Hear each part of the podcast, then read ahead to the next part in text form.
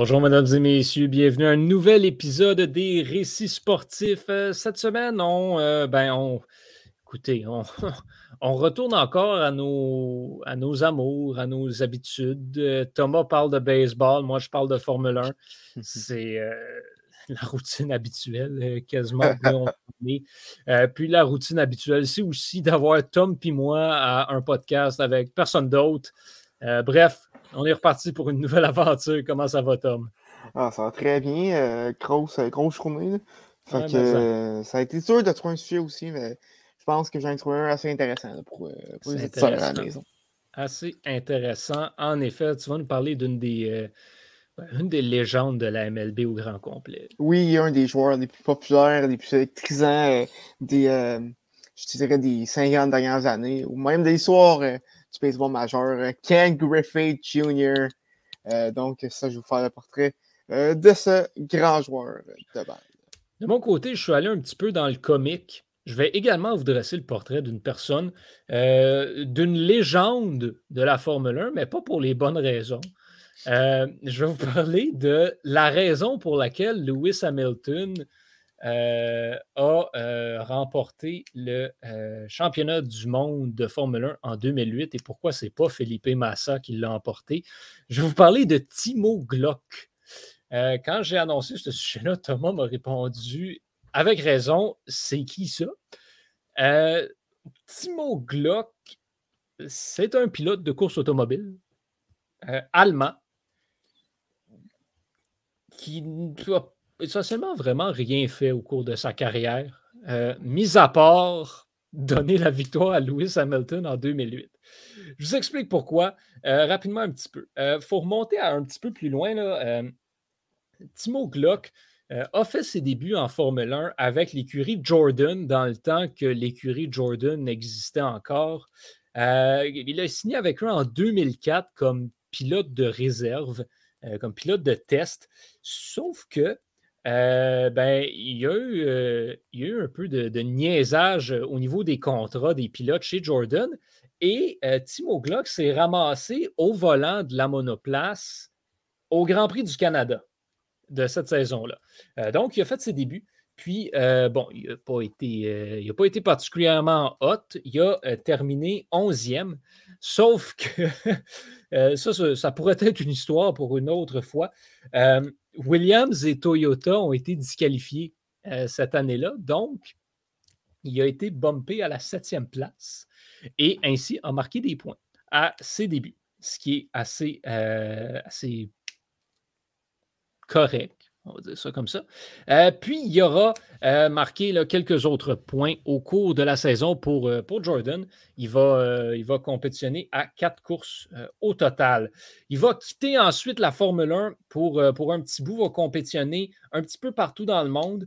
dans la série Champ Car, que jusqu'à il y a à peu près cinq minutes, j'avais aucune idée que ça existait, qui est une série essentiellement aux États-Unis, qui est une autre, euh, une autre série de courses automobiles qui s'apparente, euh, s'apparente en fait à, euh, à la IndyCar. c'est donc c'est ça qu'il a fait en 2005. Ensuite, il s'est tapé le, GP2 en Europe pendant deux ans.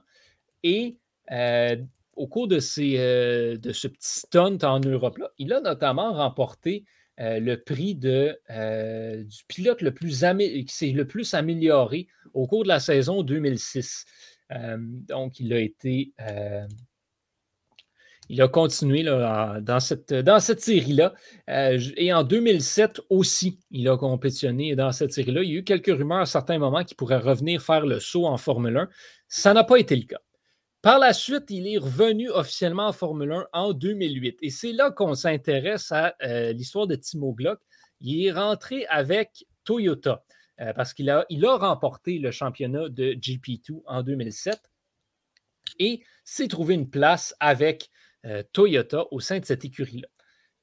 Une saison qui n'aura pas de très grands highlights mais qui nous amène euh, en fin de saison au Grand Prix du Brésil de 2008, qui est vraiment l'histoire principale que je veux qu'on raconte. Euh, essentiellement, cette course a été du gros n'importe quoi. On, ne va pas se mentir. C'est une des courses euh, importantes là, dans l'histoire. Ça, ça a été remporté par Felipe Massa. Et Felipe Massa, en rentrant dans cette, euh, dans cette course-là, avait l'occasion de mettre la main sur le championnat des pilotes. Ça se jouait en fait au Brésil, à Sao Paulo. on conclut la saison là. Quoi de mieux? Felipe Massa a besoin de remporter et Lewis et pour remporter le championnat des pilotes, il doit gagner la course et s'assurer que Lewis Hamilton termine sixième et plus bas. C'est tout ce qu'il a de besoin. La course commence avec une température semi-correcte. Il y a des accrochages dès le début, des accidents euh, un petit peu partout. C'est un petit peu n'importe quoi. Euh, il commence à pleuvoir euh, un petit peu et ensuite, ben, on commence à changer pour des pneus intermédiaires. Donc, il n'y a, pas de, problème de ce côté-là. Puis ensuite, ben, c'est c'est là que ça devient intéressant. Parce que, et c'est là que c'est très drôle, on commence, il commence à pleuvoir et ben, on a notre ami Timo Glock qui essaie de ne pas changer ses pneus.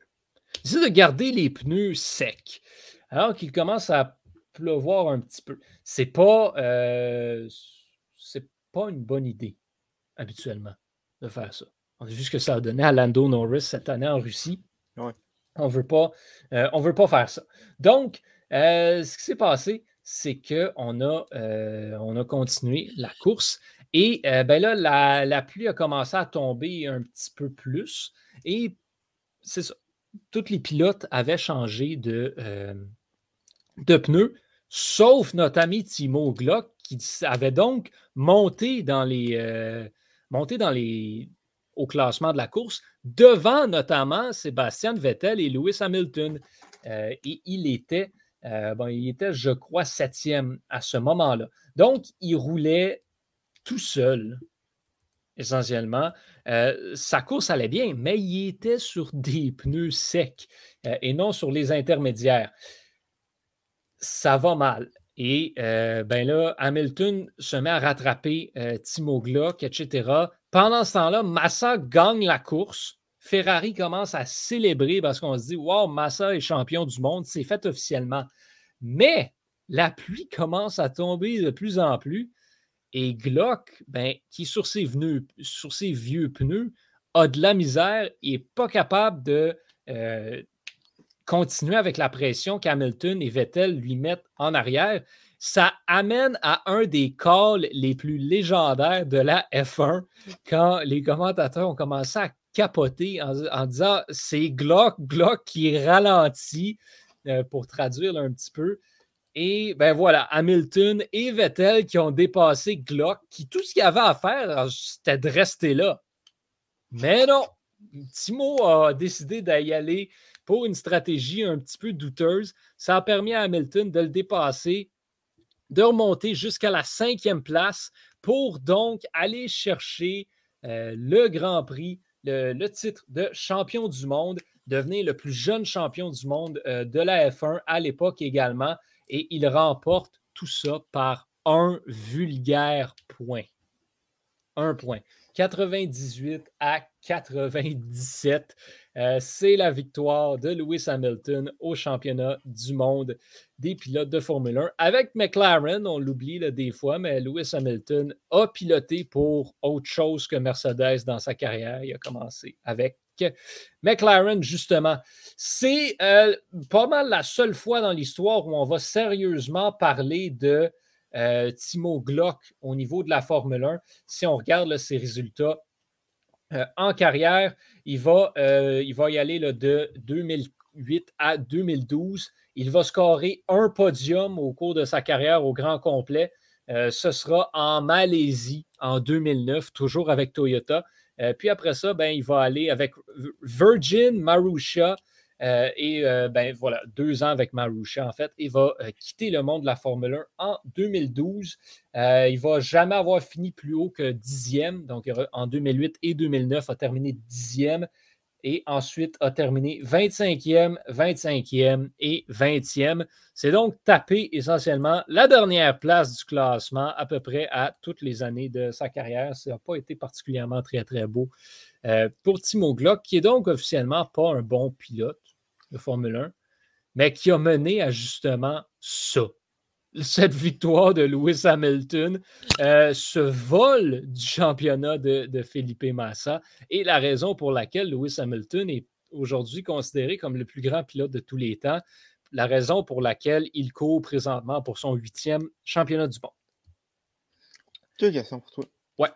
La première, est-ce que Timo Glock est meilleur que Nikita Mazepin? Euh... C'est dur à dire. Nikita Mazepin n'a jamais eu de bonne voiture jusqu'ici. Euh, c'est assez difficile de dire parce que je veux dire, mets Lewis Hamilton dans la race de cette année puis il termine dernier. Fait c'est ça.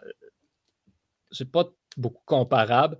Euh, je dirais que Timo Glock a l'avantage d'avoir peut-être un petit peu plus d'expérience plus concrète et plus solide. Là, oui il y a quand même. Timo Glock a quand même gagné le championnat de GP2, ce qui vaut quand même pour quelque chose. Fait que je vais dire oui.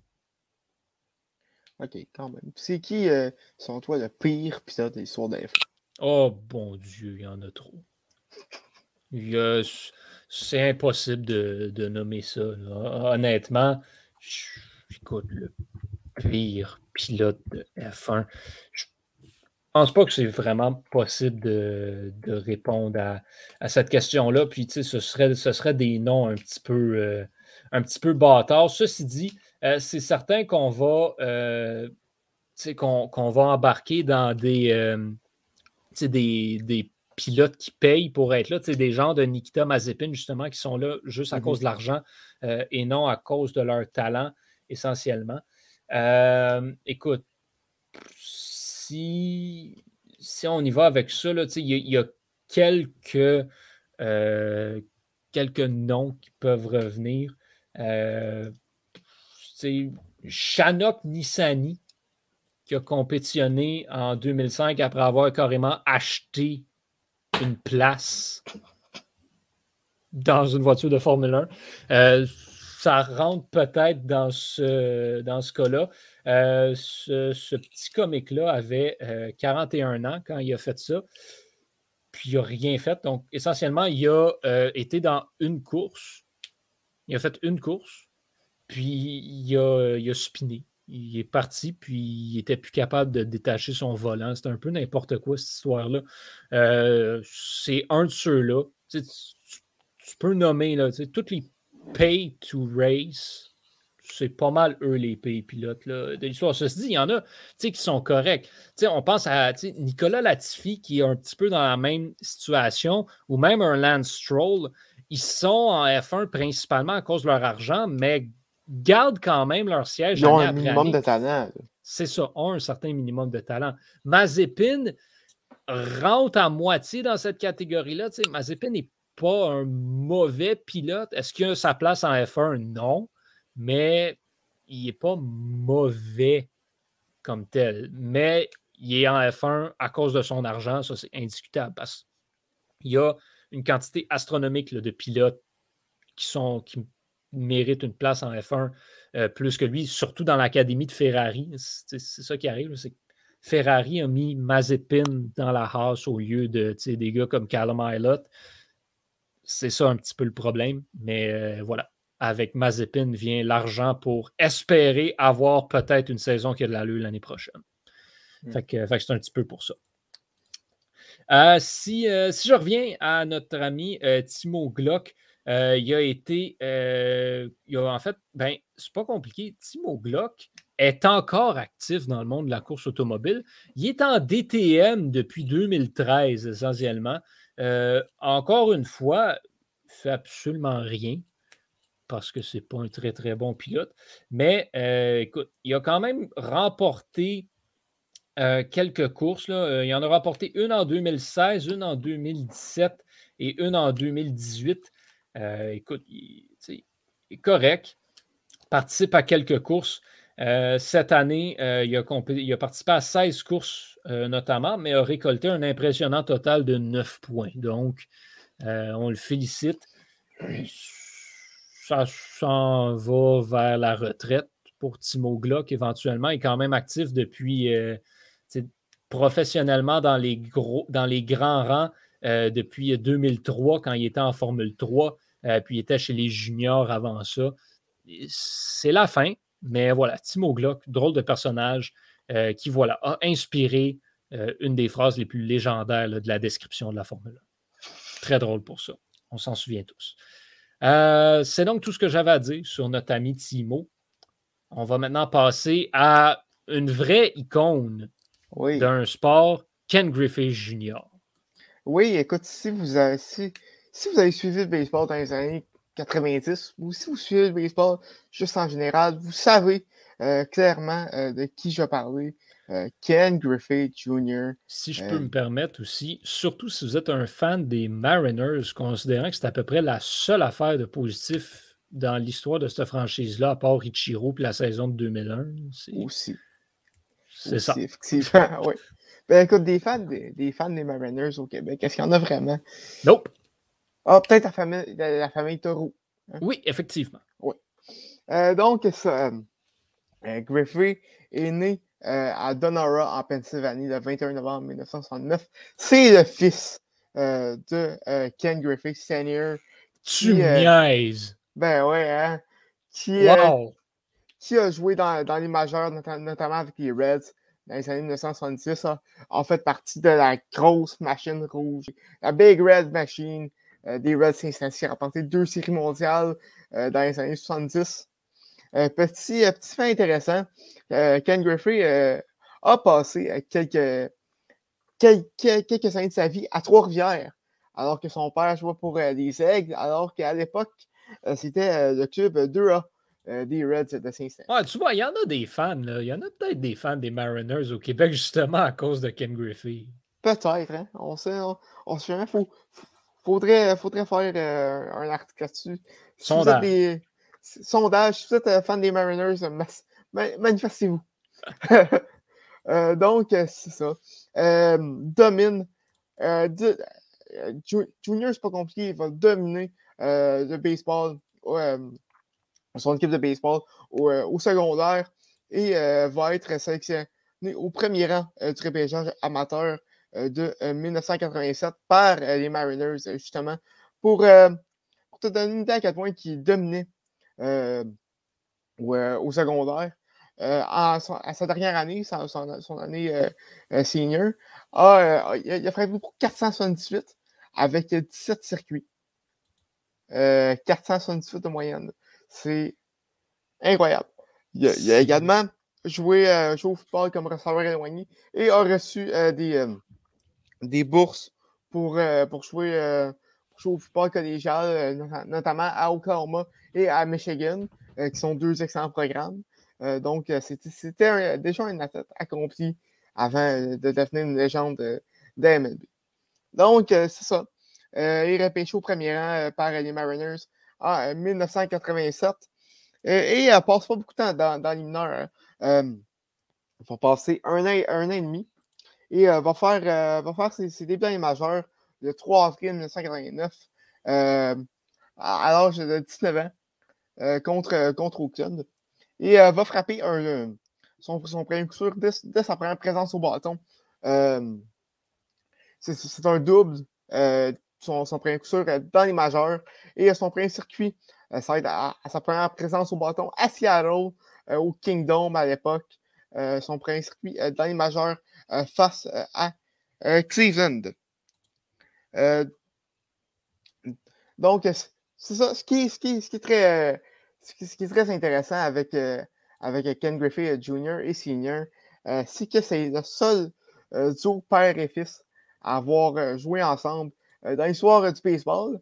Euh, ont joué 50 matchs ensemble, ensemble entre 1990 et 1991. Euh, c'est aussi euh, le premier duo père-fils à avoir frappé deux circuits, un à la suite de l'autre, le, 14 avril 1990, dans un match contre les Angels. les deux frappent, frappe un circuit un à, la suite de l'autre pour, pour, pour les Mariners. Et pour, pour revenir à ça, à Ken Griffith Jr., à, sa, à sa saison recrue, il connaît une excellente saison recrue de 16 circuits et 61 points produits, frappe pour 264, ce qui est bon pour le, classé au troisième rang du vote de la recrue d'année dans, dans l'américaine, derrière Greg Olson des, Orioles et Tom Gordon des Royals. à, sa deuxième année, ça va, être la première année où est-ce qu'il va jouer avec son père, mais va également commencer à, à, avec sa première participation au match des étoiles, reçoit quelques votes pour le, titre de MVP et remporte son premier gant d'or. Et connaît une excellente saison. Frappe, frappe pour 300 à sa deuxième année. Et, et frappe pour 22 circuits et 80 points produits en 155 matchs pour les Mariners. Il, passe sur une séquence de 11, 11 matchs des, étoiles consécutifs dans, sa carrière et va recevoir des votes pour, pour le, titre joueur plus à peu près à, toutes les années de, cette séquence de 11, de 11, années, de 11 participations consécutives au match des étoiles. Remporte également plusieurs gants d'or avec, avec les Mariners. vraiment, tu l'as dit, une, légende des Mariners. Il va également participer au concours de circuit à trois reprises, va l'emporter à, huit reprises plutôt, va l'emporter à trois reprises en 94, 97 et 98. Et en 93, à, à, Baltimore, va être le seul joueur à, frapper jusqu'à l'usine qui est derrière le stade. je ne sais pas si, tu, te rappelles comment qui est le stade à Baltimore, mais il y a comme, il y a comme une, usine, une usine derrière, derrière les gradins. Et mm-hmm. pendant, le, concours de circuit, va, va frapper une balle qui se rend, jusqu'à l'usine. Parlant de circuit, Ken Griffith Jr. en frappe et en frappe beaucoup et en frappe des, des, des très loin dans, dans, sa carrière. En, en, 1991, frappe 42 circuits une moyenne de 327, ce qui est bon pour passer au 9e rang de, de euh, pour, euh, euh, le vote de joueurs plus En, en 92, frappe pour 39 circuits. En 93, 38 circuits. non, plutôt, désolé, je, me suis complètement trompé. J'ai la colonne des doubles plutôt. donc, ça, 27 circuits en 92, 45 circuits en 93. C'est vraiment l'année, sa première grosse année, 109 points produits également cette année-là. Et en 94, a mené la, Ligue américaine pour un nombre de circuits lors euh, de, l'année euh, de, la grève qui, qui, a été raccourci à cause de la grève euh, avec une saison de 40 circuits, 90 points produits et une moyenne au bâton de 323. va, va terminer au deuxième rang du vote pour le joueur de piscine de l'américaine derrière Frank Thomas. Va participer au match des étoiles cette année-là. va remporter son, son, son, cinquième grandeur et son troisième bâton d'argent. En 1995, il connaît une saison plus, difficile, il ralenti par les blessures, a joué seulement 72 matchs cette année-là, mais a quand même réussi à frapper 17 circuits et 42 points produits. mais en 1995, il va connaître l'un des plus grands moments de sa carrière avec la, participation des Mariners aux, séries. Et d'ailleurs, euh, la série contre, les Yankees de New York, la série d'édition qui va euh, être l'une des meilleures euh, séries d'édition de, l'histoire. La première année, la première année officielle où est-ce qu'on utilise le, le format de, du meilleur deuxième. Et les Mariners se qualifient en tant que meilleur deuxième, mais affrontent les Yankees cette année-là aux séries. Et je une petite parenthèse, le baseball n'allait pas très bien à Seattle euh, dans ces années-là. Il y avait plusieurs rumeurs de, déménagement. Et c'était même très proche euh, de, déménager. Euh, les Mariners étaient très proches de déménager. Mais avec ce, beau ce beau parcours en série, l'ont emporté face aux Yankees grâce à un double de, Edgar Martinez en fin de 9e manche qui a permis à Ken Griffith Jr. de marquer du, premier. Vous irez voir la séquence sur YouTube. C'est un, des, un des plus beaux moments euh, de baseball, non seulement à Seattle, mais je dirais dans les années 90. Euh, et euh, vraiment un des, un des plus beaux, un des plus beaux calls de, de baseball que, que j'ai écouté. Ça, ça me donne des frictions à, à, à toutes les fois. Donc, donc je vous l'invite à, l'écouter, cette, cette séquence-là. par contre, les Mariners vont, perdre contre, les Indians de Cleveland cette année en, série, de championnat.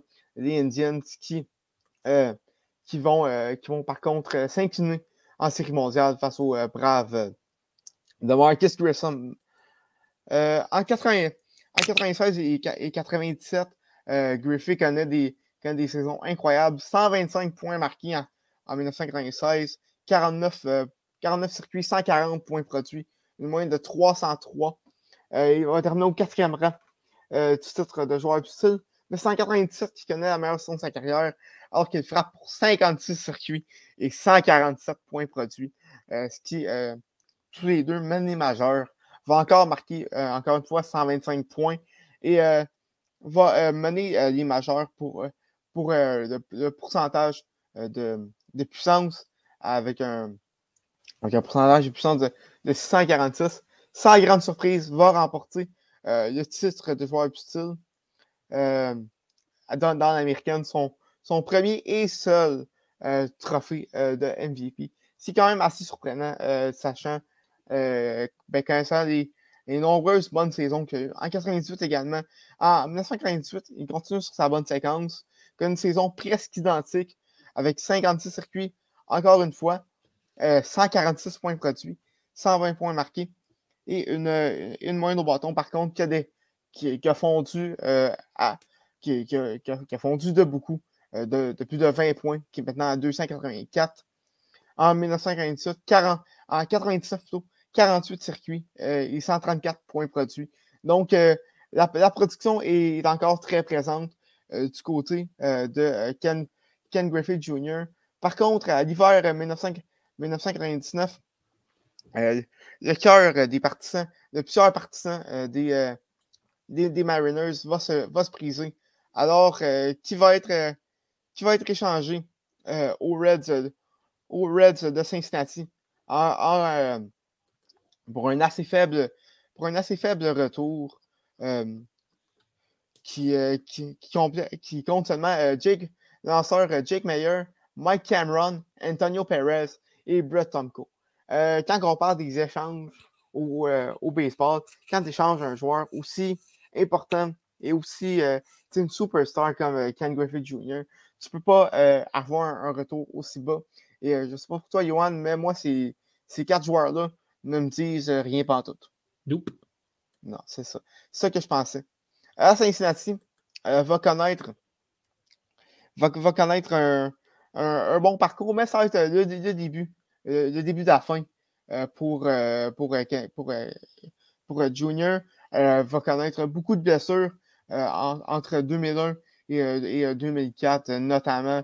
va pas va pas connaître des, des, des, grosses saisons, notamment à cause, des blessures. Sa, sa, séquence de, de de participation au match des étoiles va notamment s'arrêter en 2001. On parle de 111 matchs joués en 2001, 70, 53 et 83 pour euh, les, trois années euh, suivantes.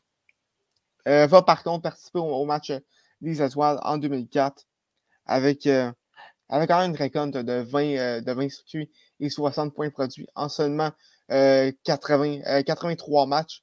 mais ça va, va jouer à Cincinnati jusqu'en 2008. va connaître, un, bon parcours, mais ça va connaître beaucoup euh, de blessures, euh, ce qui va pousser euh, l'organisation à l'échanger, aux White Sox en, échange de, de Danny Richard. encore une fois, un joueur assez peu connu. Donc, donc Junior qui, va jouer avec, les White Sox seulement une demi-saison en 2008, avant de retourner à Seattle dans, dans les, circonstances, disons, moins glorieuses, alors que ces deux dernières saisons vont être, assez, assez moyennes. a, frappé seulement 19 circuits et 57 points, produits en, 2009. Et en 2010, va connaître une, une expression, une fall from grace. c'est quoi le terme en français? Une, tomber en, disgrâce. Ouais, elle va tomber en, en disgrâce alors qu'il est peu utilisé. Et euh, fin mai, début juin, un scandale éclate euh, chez les Mariners alors que euh, le gérant des Mariners voulait l'utiliser pour, comme frappeur suppléant, mais n'a pas pu puisqu'il il faisait, une sieste dans, dans, dans l'abri des joueurs. C'est devenu une. une ça, a fait, ça a fait un gros scandale, non seulement dans dans l'équipe, mais euh, dans les médias. Et euh, le 2 juin 2010, euh, Ken Griffith Jr. va annoncer sa retraite pour éviter d'être une, une, distraction.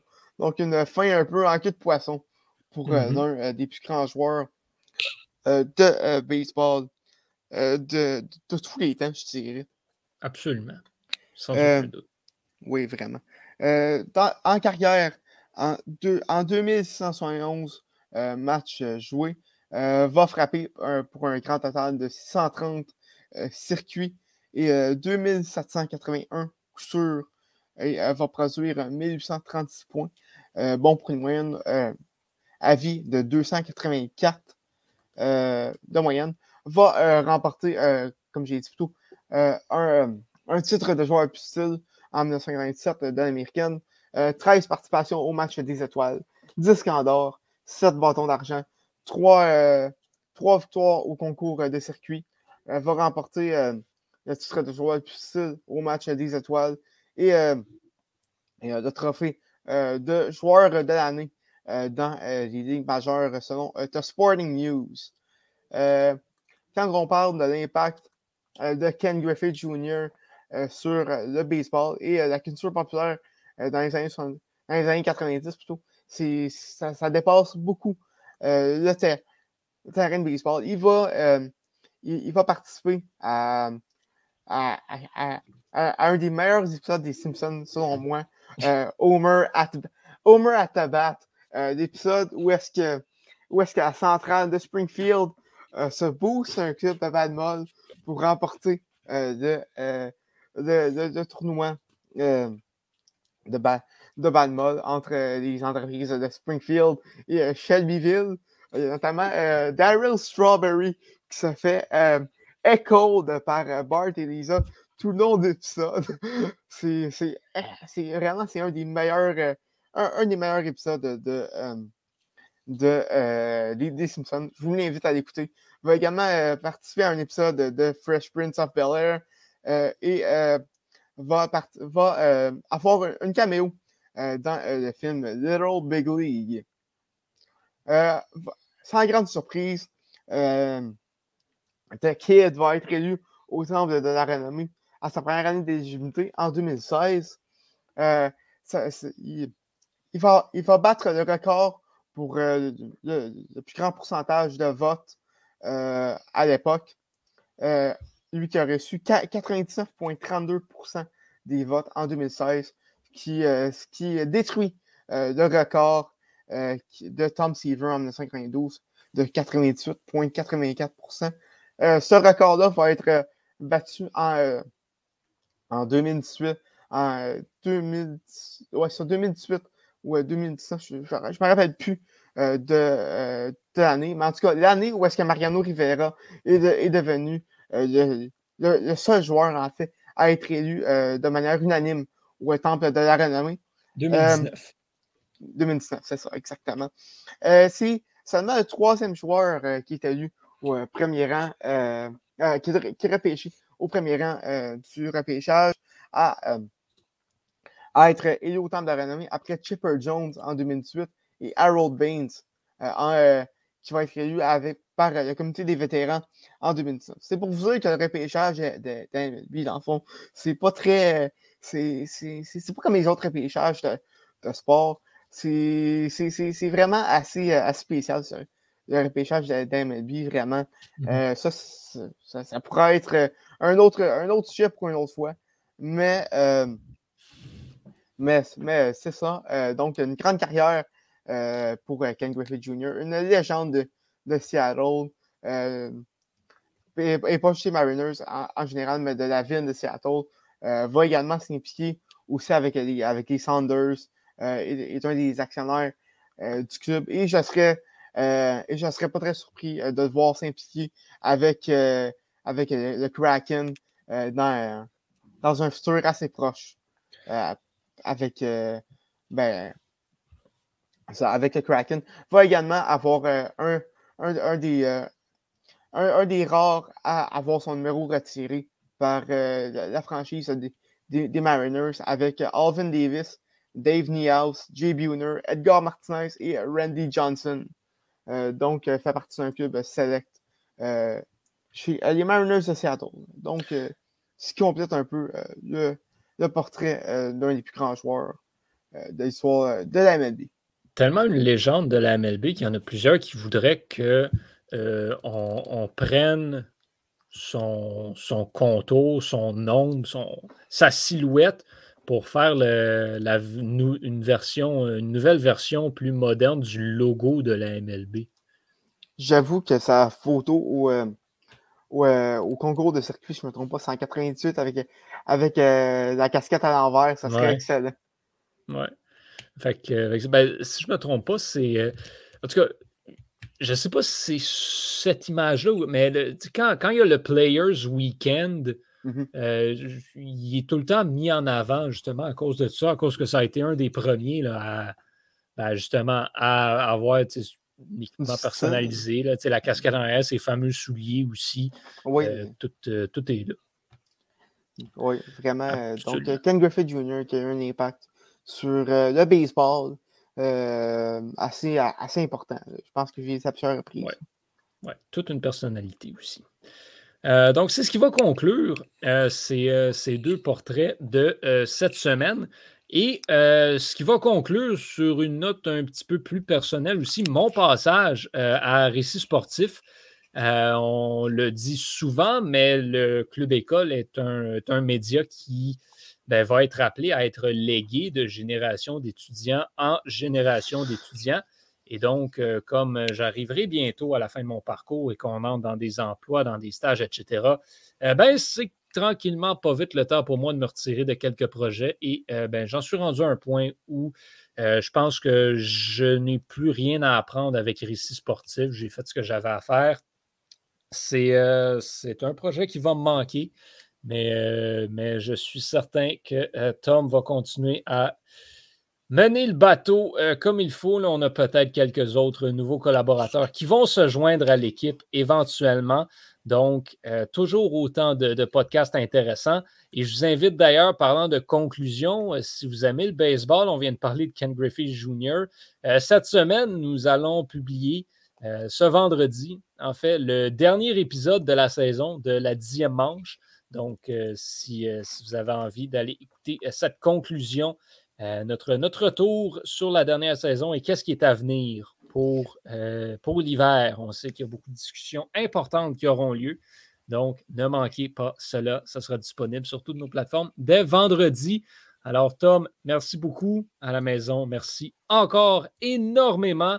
Rendez-vous bientôt dans un autre podcast du Club École. Au nom de toute l'équipe, je suis Yohan Carrière. Je vous dis à très bientôt.